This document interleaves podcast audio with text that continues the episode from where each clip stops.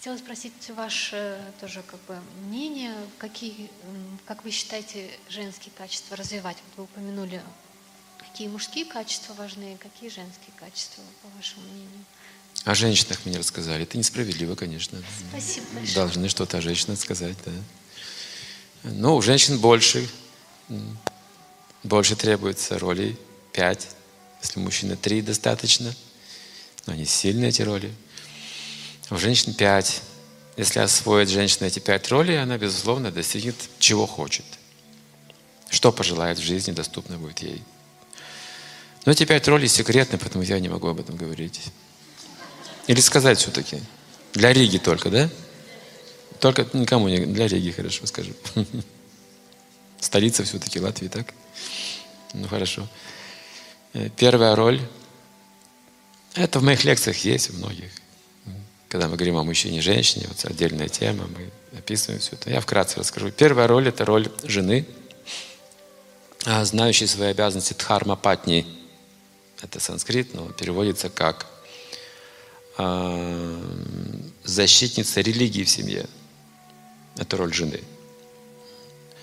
Вторая роль. Если муж, скажем, отклоняется от каких-то принципов морали, чистоты, жена немедленно напоминает об этом. Дхармапати называется. Первая роль. Вторая роль, когда, когда э, мужчина слабеет по какой-то причине, но он же воин, сражается, вот раненый воин, представьте, вот он неудачу потерпел какую-то в жизни, она роль матери применяет. Она заботлива, как мать становится по отношению к мужу. Третья роль э, сестры применяется, когда муж оплошал и достаточно внимания уделил жене, забыл по своей природе, естеству, он может забывать об этом. Не поздравил там, не знаю, ну, не уделил. Она роль сестры применяет. Потому что сестра довольна любым вниманием брата, даже самым незначительным сестра будет довольна. Третья роль. Четвертая роль применяется, когда муж в гневе сильном.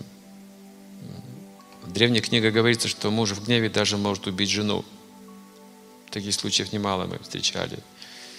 Я э, раньше посещал тюрьмы, где большие срока, и подавляющее большинство было людей, убивших своих жен в гневе, в неадекватном состоянии.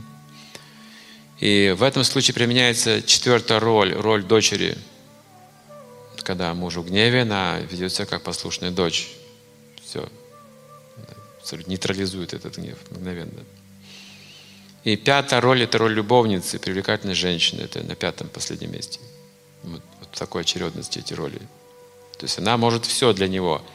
Она для него исполнение всех его желаний. Одна женщина, обладающая пятью ролями, заменяет ему все. Если она владеет этими пятью ролями, он не может думать ни о ком другом.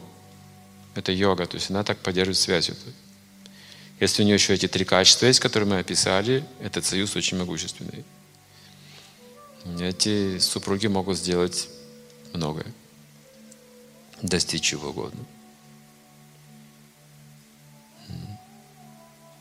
Нет границ, говорится, их возможностям. Но это должно быть взаимно. Если, скажем, женщина знает пять ролей, мужчина не знает свои роли, не будет успеха. И наоборот. Поэтому нужна подготовка к браку. Нужны определенные институты школы. Мы это можем делать уже сейчас, заниматься детьми, какие-то школы для них организовывать, также для себя получать такое образование. Это важно для семей. В Рады сейчас существует эта организация, где вы можете это организовывать для себя, для детей. Это необходимо.